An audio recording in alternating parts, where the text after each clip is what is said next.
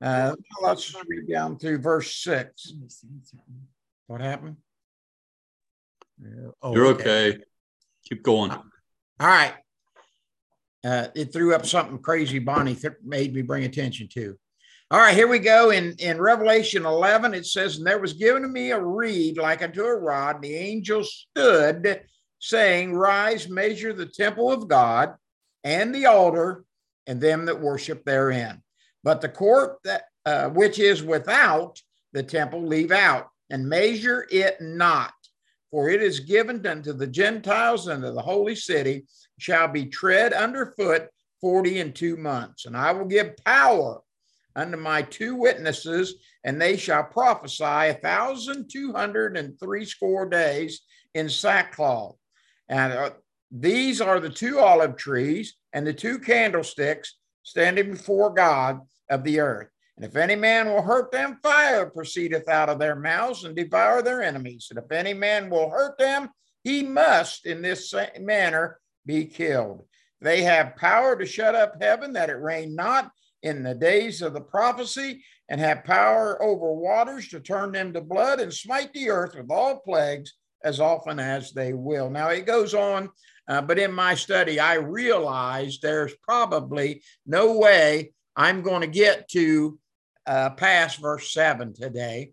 Uh, so let's fasten our seatbelts, sharpen our pencils and papers, and and take off. Now I want you to know here that the uh, John was talking to us in this particular writing, if you would, or writing this down as the Holy Spirit gave him uh, uh, utterance on this subject.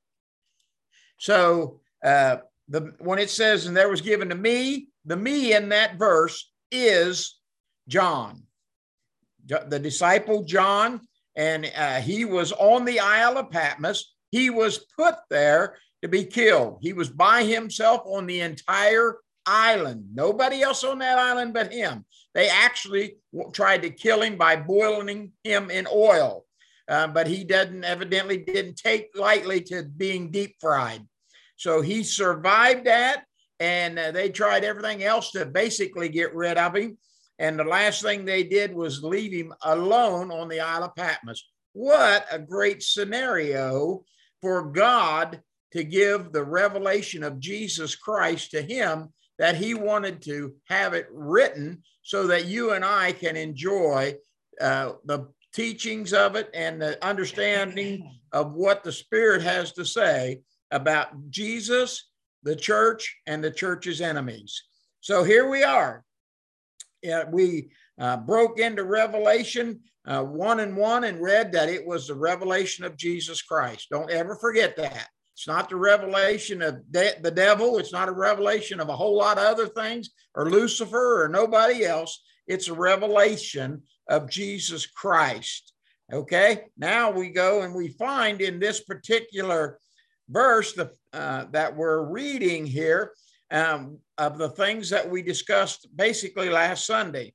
Now, we need to see that this vision was a vision of John that John had a spiritual understanding and he said he was given a reed. Now we found that reed was like a rod or like a staff. It was something that rulers used to uh, signify their authority. It was also a rod like you would think of a shepherd's rod that shepherd used to protect and to guide sheep.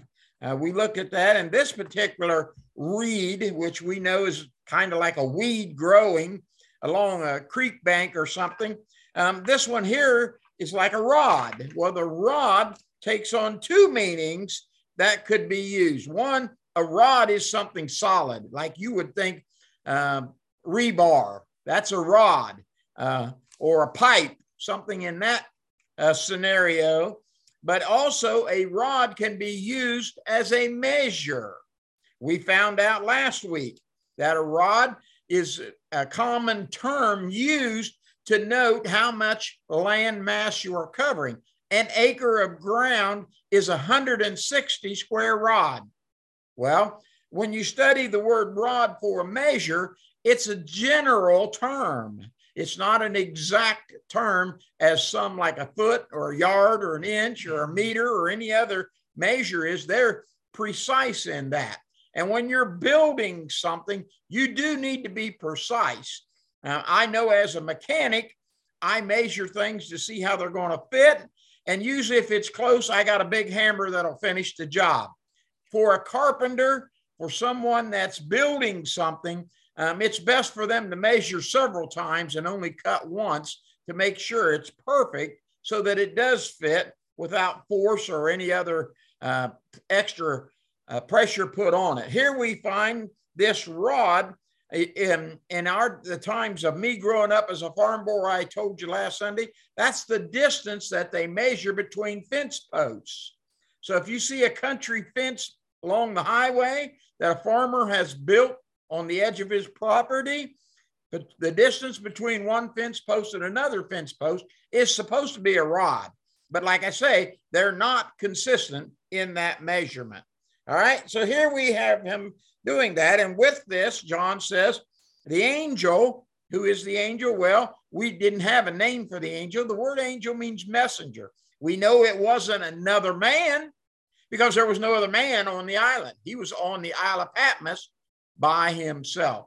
So we we take this as maybe like like the angel appeared to Mary, like angels appear other places, like Joseph and and uh, uh, Zachariah and Elizabeth for John the Baptist's birth. Uh, other times, uh, the angels appear and speak for God.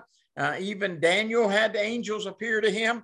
So we have other angels that do this, but the word angel just simply means messenger. So a messenger stood up and told John, write all this down and measure. What are we going to measure? Well, we're going to measure the temple of God. That's me and you. You are the temple of the living God. Amen. Now, how do you know that?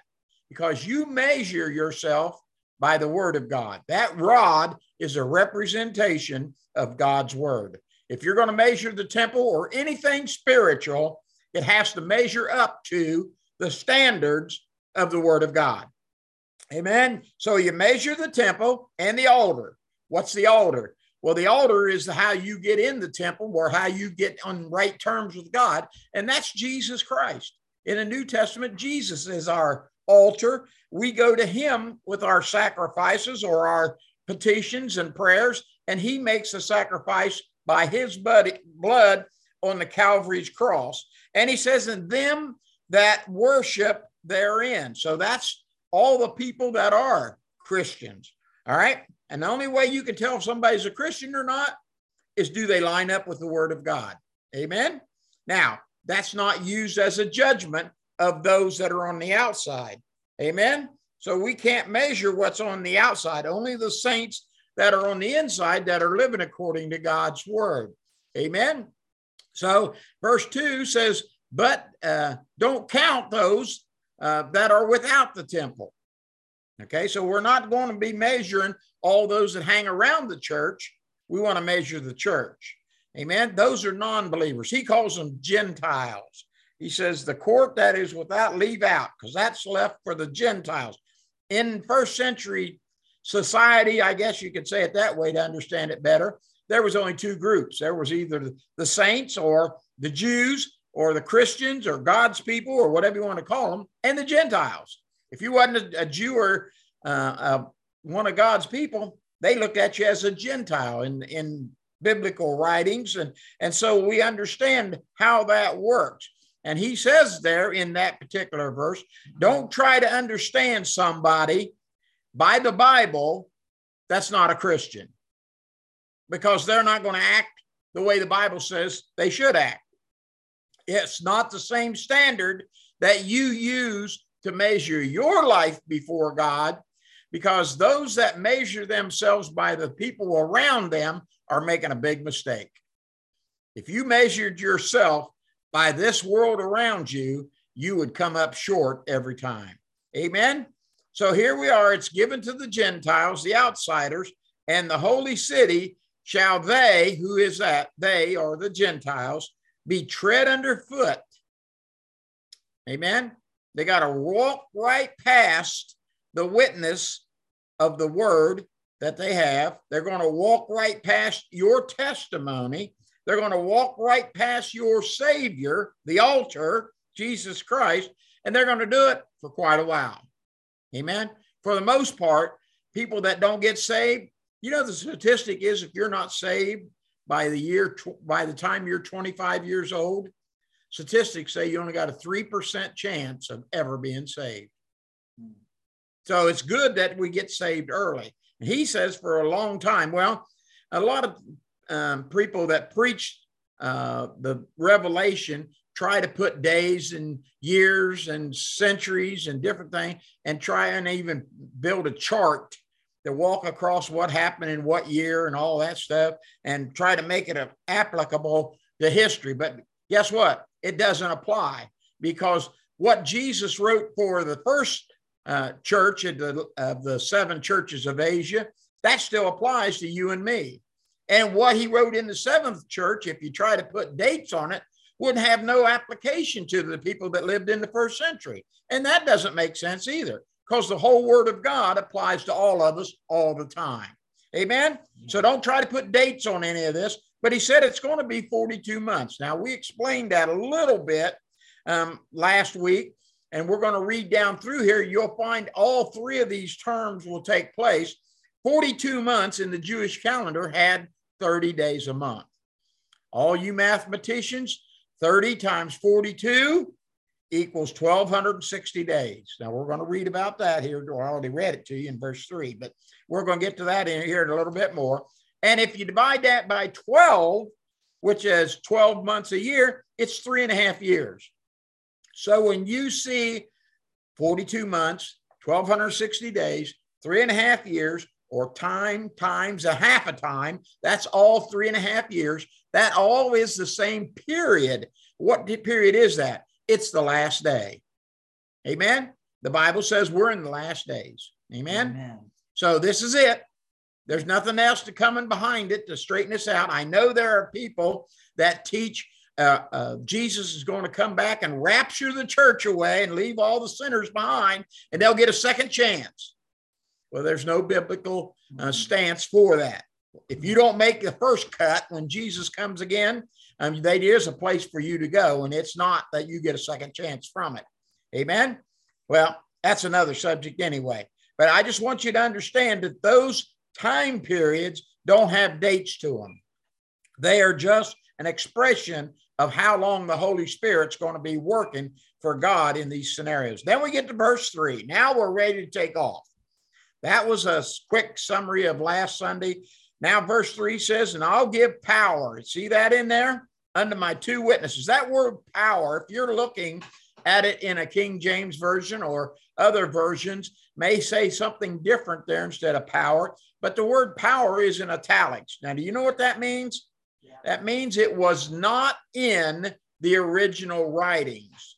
So if you wanted to read it like it was originally written, he said, I will give unto my two witnesses. And of course, we can look at on down into verse number six, and he says there that he did give them power. So for the translators to help us understand or um, keep on track as we're reading these things from the scripture, they thought by putting that word power in there would help us grasp the idea of what was taking place here to help us understand it a little easier. And it's okay because the word power is inserted on down in the scriptures there.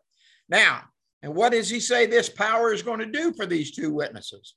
Number number one, they're going to be able to shut up heaven. Well, now we got to find out which heaven we're talking about. How many heavens are there? You all know that I preached it many a time. There's three heavens in the Bible. All right. So we got to figure out which one he's talking about. And then he says they've got power over the water to turn it to blood. And then three, they can smite the earth with plagues. So now, as all that leads into something here, um, first of all, that heaven, we don't know which one he's referring to until we read the text. And since he's talking about he shut up heaven, um, it could mean a couple of things. One, it could mean he shuts up the heaven where the birds fly.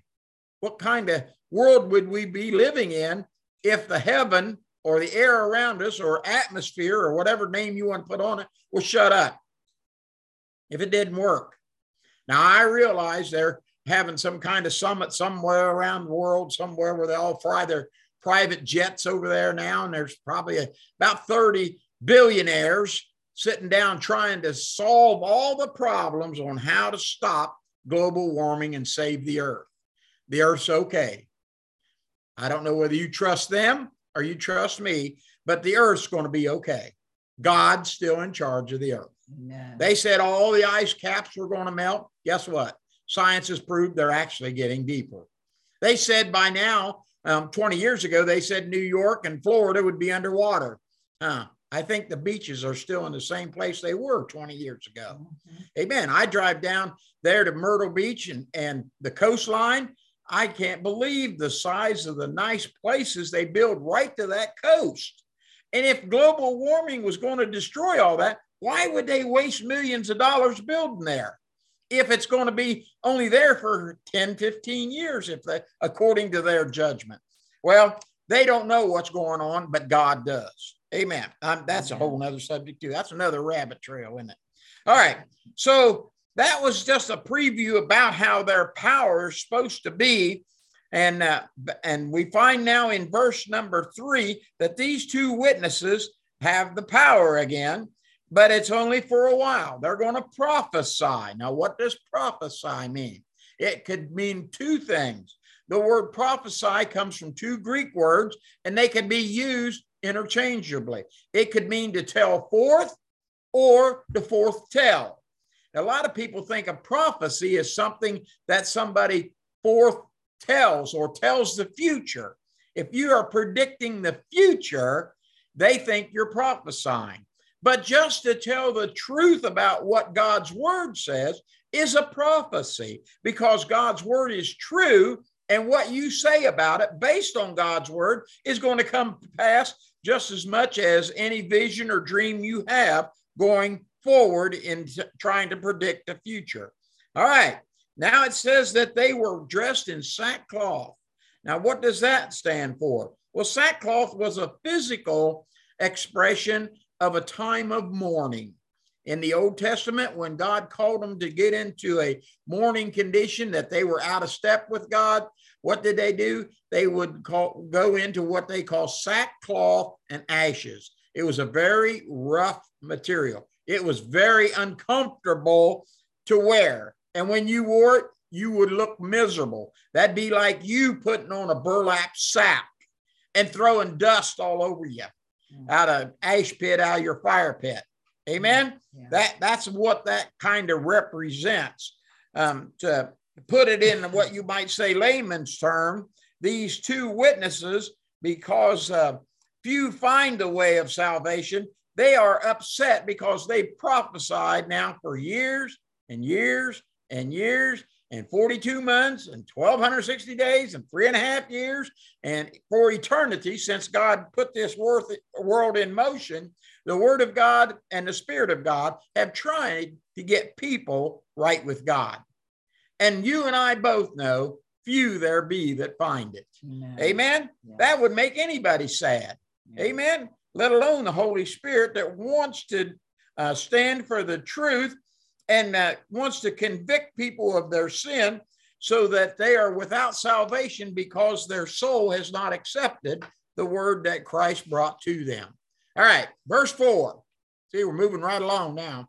Now, these two witnesses, he says, are two olive trees and two candlesticks. All right. What were the candlesticks used for? Well, you know that they hold candles or they hold, they represent light. Now we can go through the, the Bible from one end to the other, and anytime there's light, um, it's a representation of Jesus Christ or of God Himself. So they stand ready to do the job before the God of the earth and the earth is a representation of all mankind. Isn't that true? Because we're all dust balls. I've told you that we were made from dirt from the very beginning. That's what God used to make Adam and Eve. Let me read to you in Second Corinthians, the fourth chapter. In verse number six, it says, For God who commanded the light, we just talked about that, to shine out of darkness has shined in our hearts to give the light of knowledge of the glory of God in the face of Jesus Christ. Here's the key. But we have this treasure in earthen vessels, that the excellency of the power may be of God and not of ourselves. Amen. So when you understand that scripture and then read what he's talking about here, it makes a whole lot of sense to us. Amen. So we're just earthen vessels, and the light that God has, He shines in our hearts. That's salvation. Amen. So when we get those things working, everything's going to be okay. In other words, salvation is seeking and following the truth of God's word and listening to the conviction of the Holy Spirit.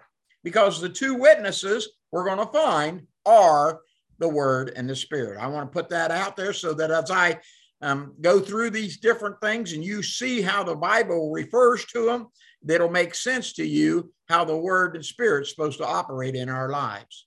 Now, let's see if this vision, if you would, of the candlesticks and the olive trees is ever used in the Bible anywhere. What do you think? Yeah, Zechariah, the fourth chapter. Zechariah, the fourth chapter, I, I could read all this. I'm going to cut it back just a little bit for you. Uh, well, let me just start in verse one. And the angel talked with me again and walked with me. And of course, this is a uh, Zechariah, and he's interested in making sure the temple is put back in place after the Babylonian destruction.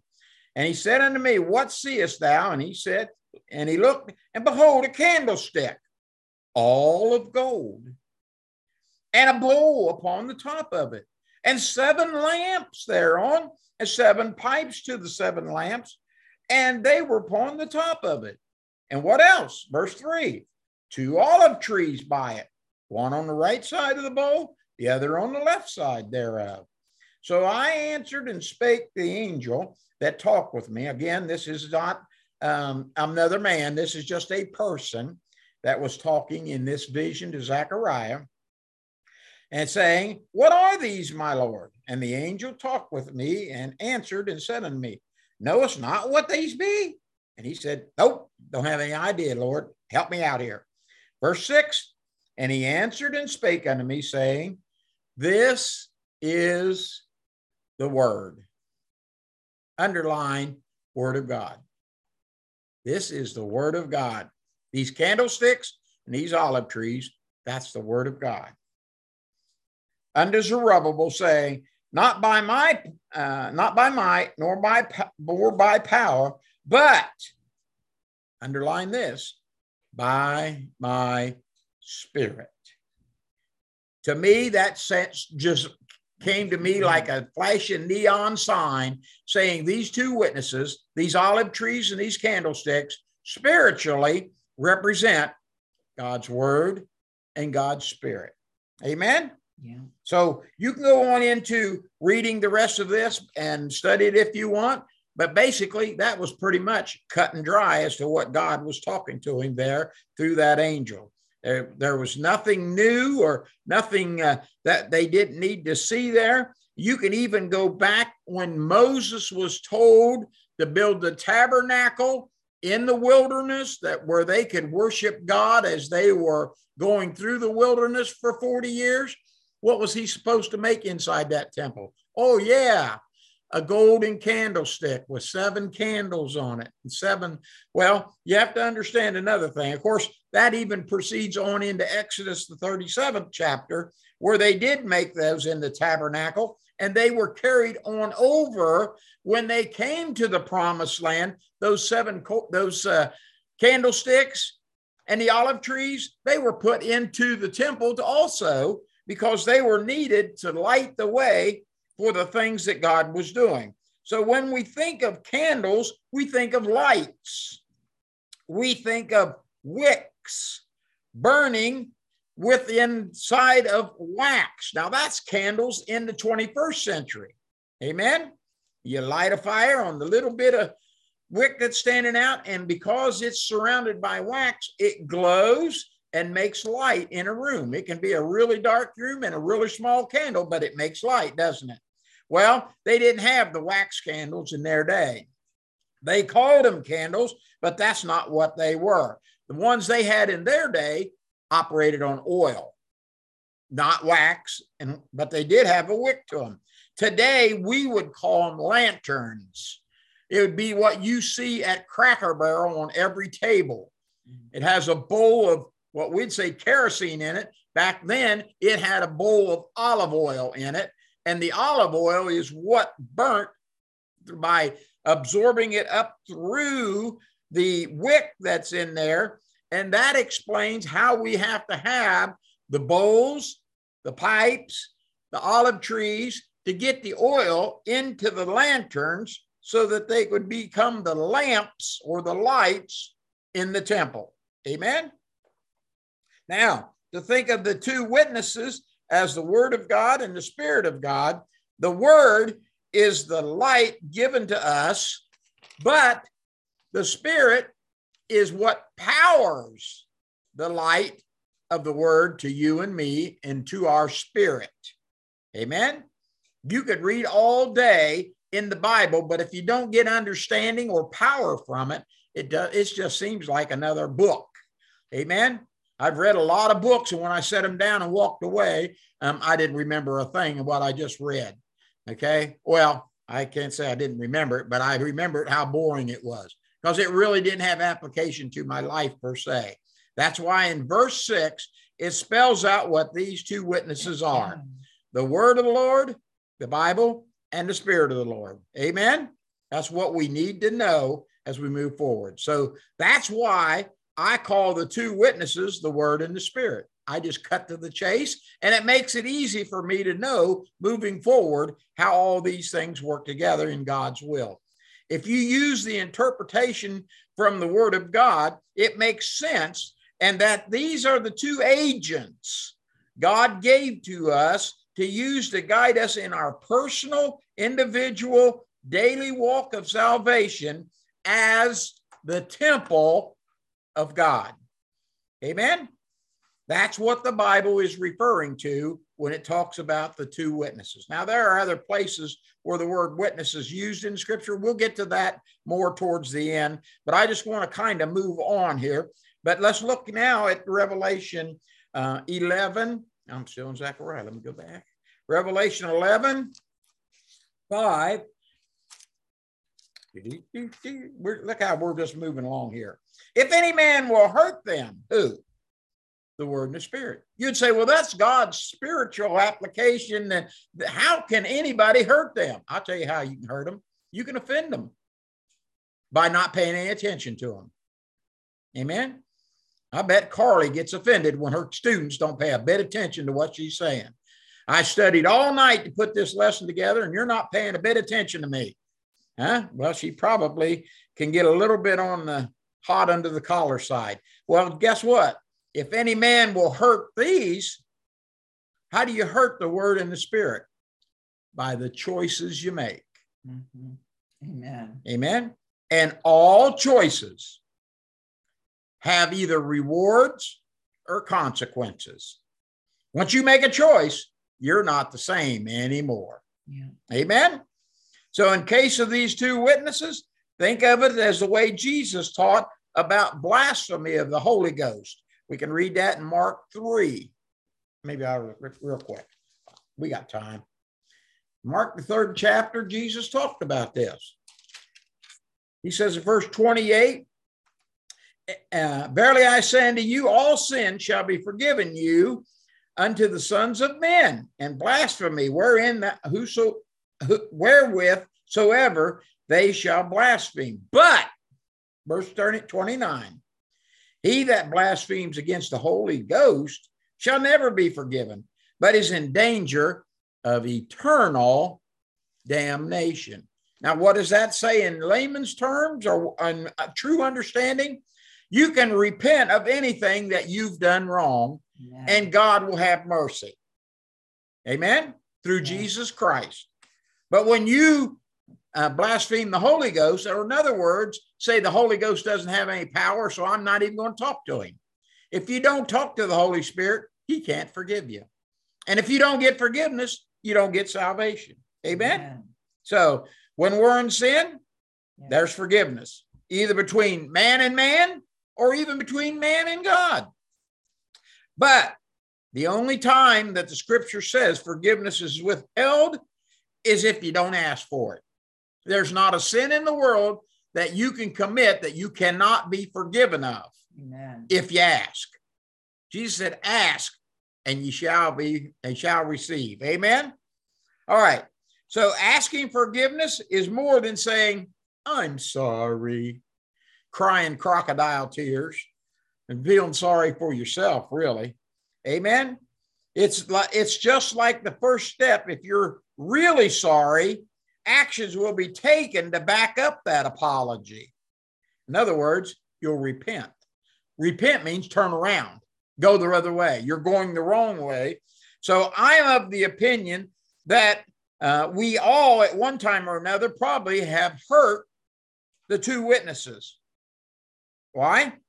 Well, a couple reasons. One, because we're uh, not representing the word and the spirit in the way that we really should. Sometimes it's by not saying anything, it's by ignorance or ignoring them.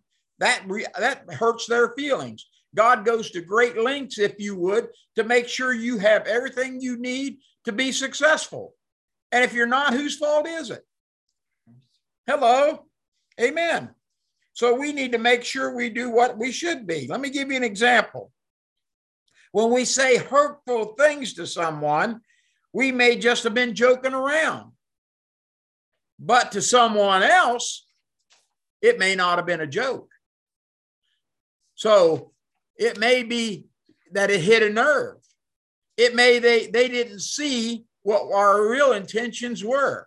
What do we do in those situations? As soon as we see that that didn't go over the way we wanted, man, we need to back up. We need to apologize. We not only need to apologize, we need to mean that, we apologize. And don't joke about that with them anymore. Evidently, there are people that don't like to be joked about being fat. I don't care. But there are people that are offended by that particular word. Now, notice what happens when the Holy Spirit or the Word of God is offended. Fire proceeds out of their mouth.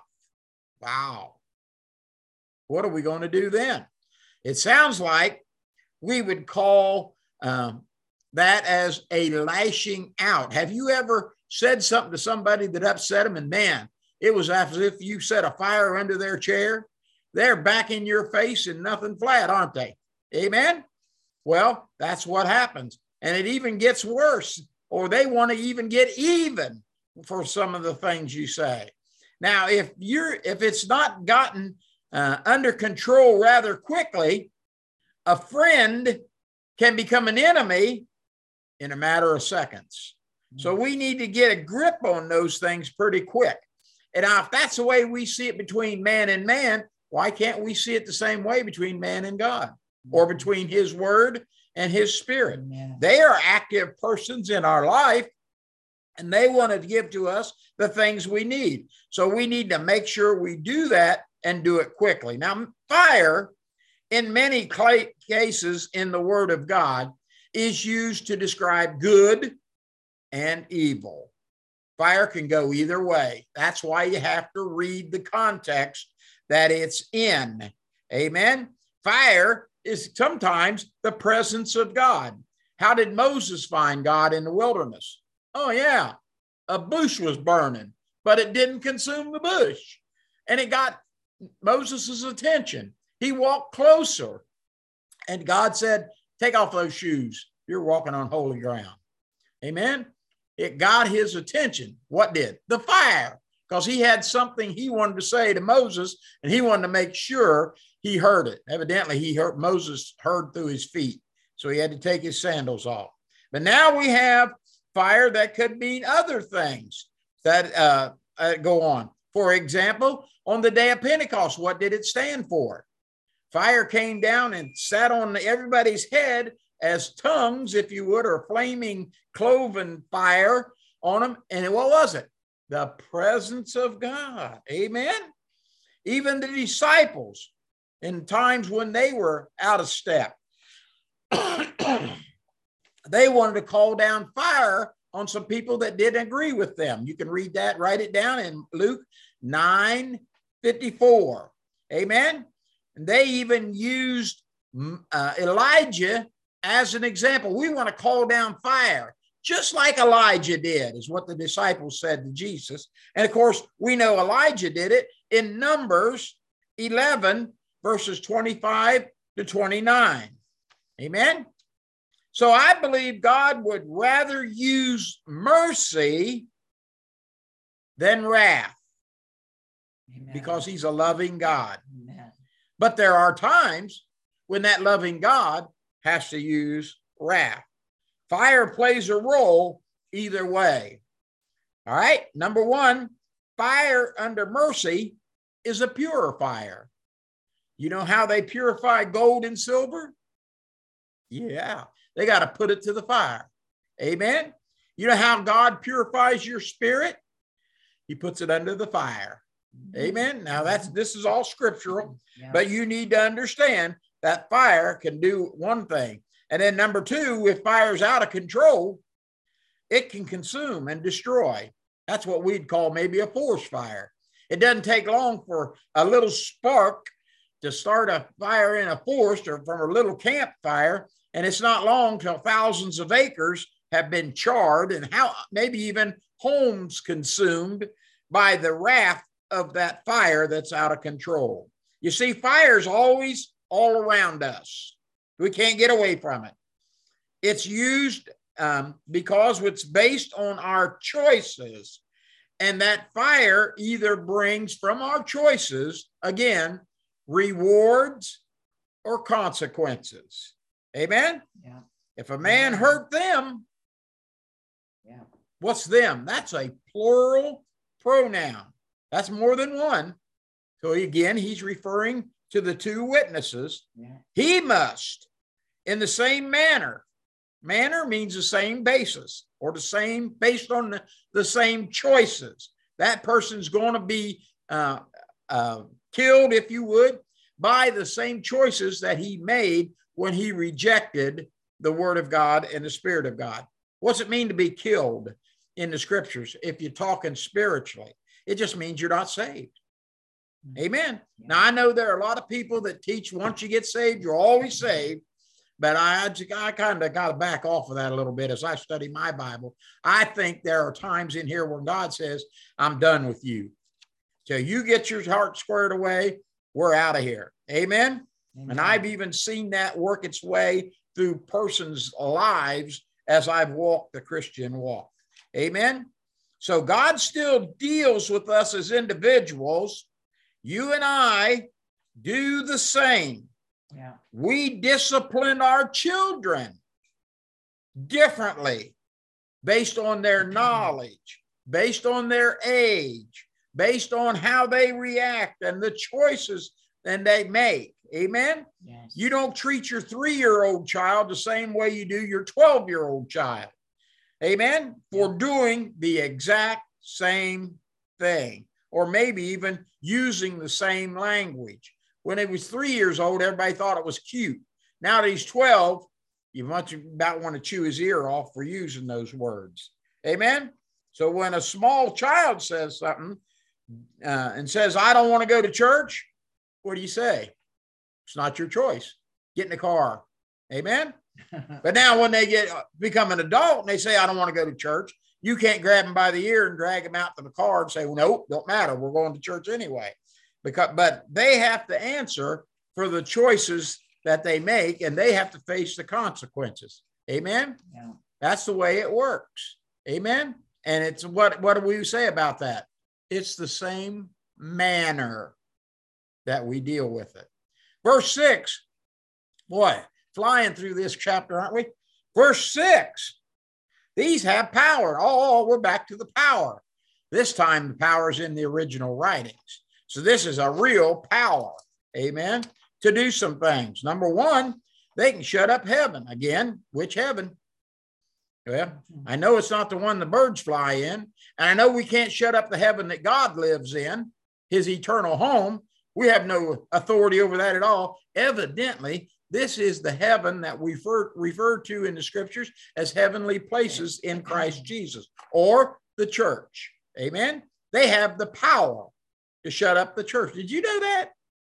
Yes, sir. If a power, if a pastor or a teacher or anybody is doing things in um, a church or whatever that it's teaching false teachings, uh-uh. The Holy Spirit and the Word of God's not going to back that up. Amen. What happens when they shut up heaven? Doesn't rain. That's what Scripture says. Huh. They have power to shut up heaven that it rain not in the days of their prophecy. That's what my Bible says. So if you don't want your prophecy to have rain on it, is rain important? Again, rain is important. Amen. Yeah. Rain, the Bible says in Matthew 5 45, that God sends rain on the just and the unjust. Amen. Yeah. But again, it's easier to tell the difference between a shower of blessings versus a flood of a curse. Amen. So the destruction of a flood literally can be devastating, but it all came from the same rain. Amen. So spiritually, our choices and consequences um, tell us the difference between the blessings and cursings that we receive based on the desires we want from God's word and God's spirit. Amen. Amen. Sometimes we're saved, the scripture says, by pulling them out of the fire. Well, in verse five, what was the fire? Well, that was God's presence. Amen. In verse six, it's the water. Now, I don't care how you look at it, water and fire never mix. Amen.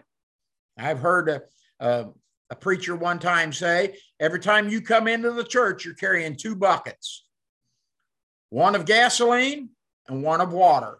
When you run into a fire, it depends on which bucket you throw on it as to how that fire or how that situation is going to work out. Amen. Yeah. You can either uh, make the matter worse or you can put the fire out. Amen. But it's up to you to make sure it works out. Now, if you want to put out a fire, the best thing to use is water. Amen. You got to be careful though. If it's uh, nowadays, um, they're like jet fuel. You hit it with water, it, it just spreads it out and it still burns. But it's this is a normal speaking. If you got a fire in the fireplace and it's out of control and it's starting to burn the wall, Now, the best thing you can do is throw as much water on it as fast as you can. Amen. So, some cases you have to fight fire with fire. You ever heard that term? Fight fire with fire? Well, that's what God called his two witnesses to do. Sometimes when your fire is out of control, God sends the fire of his word and his spirit to burn your fire out or to give you a better understanding of how to use that fire. Amen. So we need to do that. God calls his two witnesses to make sure you understand how that should work. Now, he says, look at this phrase in that particular verse. He says, in the days of their prophecy. Well, we're in the last day. Amen. From the day of Pentecost till Jesus comes again, that's the last day from Scripture. Amen. God is allowing his two witnesses, his word and his spirit, to do the speaking in the last day. They're the preachers. Amen. They, they may look like they got gray hair and wear glasses, but um, they are speaking through us, and we're just uh, the the man, the messenger there with skin on him. But we should always want to know what does the two witnesses have to say on everything we prophesy about.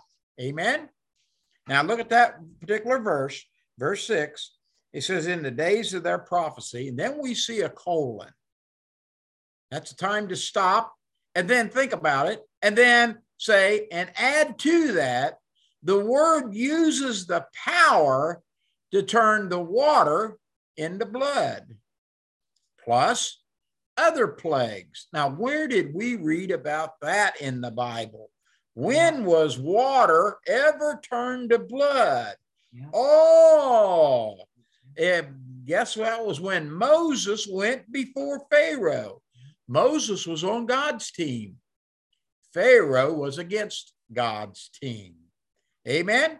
And God used those plagues to prove who's in charge here anyway. Amen. Now, Pharaoh didn't like what Moses had to say.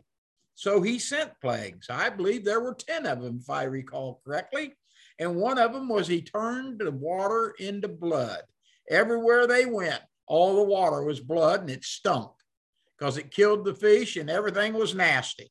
Amen. So God used plagues to show that he was in charge, not only with the water and blood plague, but all the others the lice and the locusts and flies and frogs and you name it. Hopefully, God won't have to send a plague your way for you to see things God's way. Sorry. Personally, I see this play out in a lot of people's lives. Especially, I see it played out in a lot of people's lives in our day and time in their finances. Get a grip on your finances. If you don't, God will have to show you how to do that. Personally, uh, when this happens, it's as if they take their money and put it in a bag, and the bag's got holes in it. What's going to happen? Uh, it's going to spill out, leak out, lose it, you know, or you'll be busy cleaning up the mess that your finances made because your bags have holes in them. Amen. Uh, that's just a simple example, but I'm going to tell you something. In this world, the more things you have, the more things have of you. Yeah. Amen. So we don't need to concentrate so much on how much of this world we gain as much as we concentrate on how much God has of us as we go through this world. Amen. We need to get ourselves on track with God and do His will. And it's up to the two witnesses to keep us on track. And when, when and where they need to open our eyes to the road God is calling us to travel on or to put our lives in order on. Amen. God wants you, if God wants you in the wilderness, Red Sea can't stop you. If He wants you in Canaan land, the Jordan River can't stop you. If He wants you to take a city, Jericho's walls can't stop you. Amen. Well, He put God puts His approval on something. Amen. Power is not the problem issues or circumstances don't enter into the picture. We just need to trust the two witnesses to take us where God wants us to go. We need to learn to trust God and allow the two witnesses to lead us to God's path in the end, heaven eternally. Amen. Yeah. Now we're not going to go into verse seven. I told you that from the beginning. I'm lucky we got this far. I guess I went and went over my time anyway. But before we go any farther, let's look at what the Bible says about witnesses. My favorite scripture is Romans 8 16. Let me read it for you real quick. I like it. The Spirit itself bears witness with our spirits that we are the children of God. I ain't got there yet, but I'll just from memory tell you what it is. Amen. In the book of Acts, the term witness was used to relate to the fact that many of them personally saw and heard the resurrected Christ. And they used that witness to spread the gospel in the first century in the book of Acts. You couldn't talk them out of who Jesus was and what he was doing because they heard it and they saw it firsthand. Amen. That's one thing witnesses will do in your life. Amen. And just remember that, Brock, when you go to jury duty, the witnesses are supposed to tell you the truth. Amen. So in John, uh, First John, one and one, one and one, one and two. Yeah,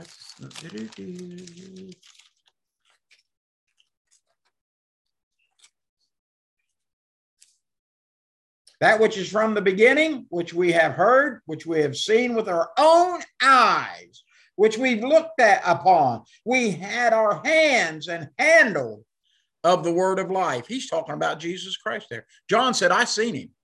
I touched him. I grabbed him. Me and him wrestled. Whatever he wants to say, I was there. You're not going to convince me of anything different. Amen. Now, when the word of God and the spirit of God is alive in your life, nobody's going to tell you any different because mm-hmm. you've seen it, mm-hmm. you felt it, you handled it, and it worked good in your life. Verse 2 says, For the life was manifested, and we have seen it and bear witness and show unto the unto you that eternal life which is of the Father, which is manifested unto us. Isn't that special? Mm-hmm. Amen. Then jump, jump over into the fifth chapter of John. Verse 5 He that overcometh the world, but he that believeth that Jesus is the Son of God. And this and and this is he which came by water and blood, even Jesus Christ, not by water only, but by water and blood. In other words, he was here in the flesh and the spirit, what he's saying. And it is the spirit that bears witness. Amen. The flesh did, but man, once the spirit bears witness, you got it because the spirit is truth. Amen. You can read on down through verse number 10 there. It'll explain what he just said there in greater detail. Now, many other scriptures talk about the witnesses of the Spirit. And remember, everything God wants to do for his people, the devil tries to counterfeit it. Yeah. Remember that. But they are known as false witnesses, false teachers in the scripture. Think about it. The trial of Jesus before his crucifixion. They didn't have a reason to crucify him. So what they do? They rallied the troops, tried to come up with some false witnesses. They couldn't get any of them to agree on any single issue that would have found Jesus guilty of any kind of crime or any problem. Then finally, they got a couple of them to say, you know what I heard? That man said, if you destroy the temple, I'll build it back in three days. Well, they didn't have any idea what he's talking about. They, he was talking about, if you kill me, I'll resurrect from the tomb in three days. They thought he was talking about the literal temple. And because they held the literal temple in such high esteem, they thought he's an idiot. We got to get rid of him. If he thinks he can build this temple, it took Solomon uh, 37 years to build it. And he thinks he can do it three days? Come on, give me a break. Well, because of their lack of understanding of the word and the spirit, they ended up missing out on what God had for them from the word and the truth. Amen. Amen. This morning, we got to praise God for the truth.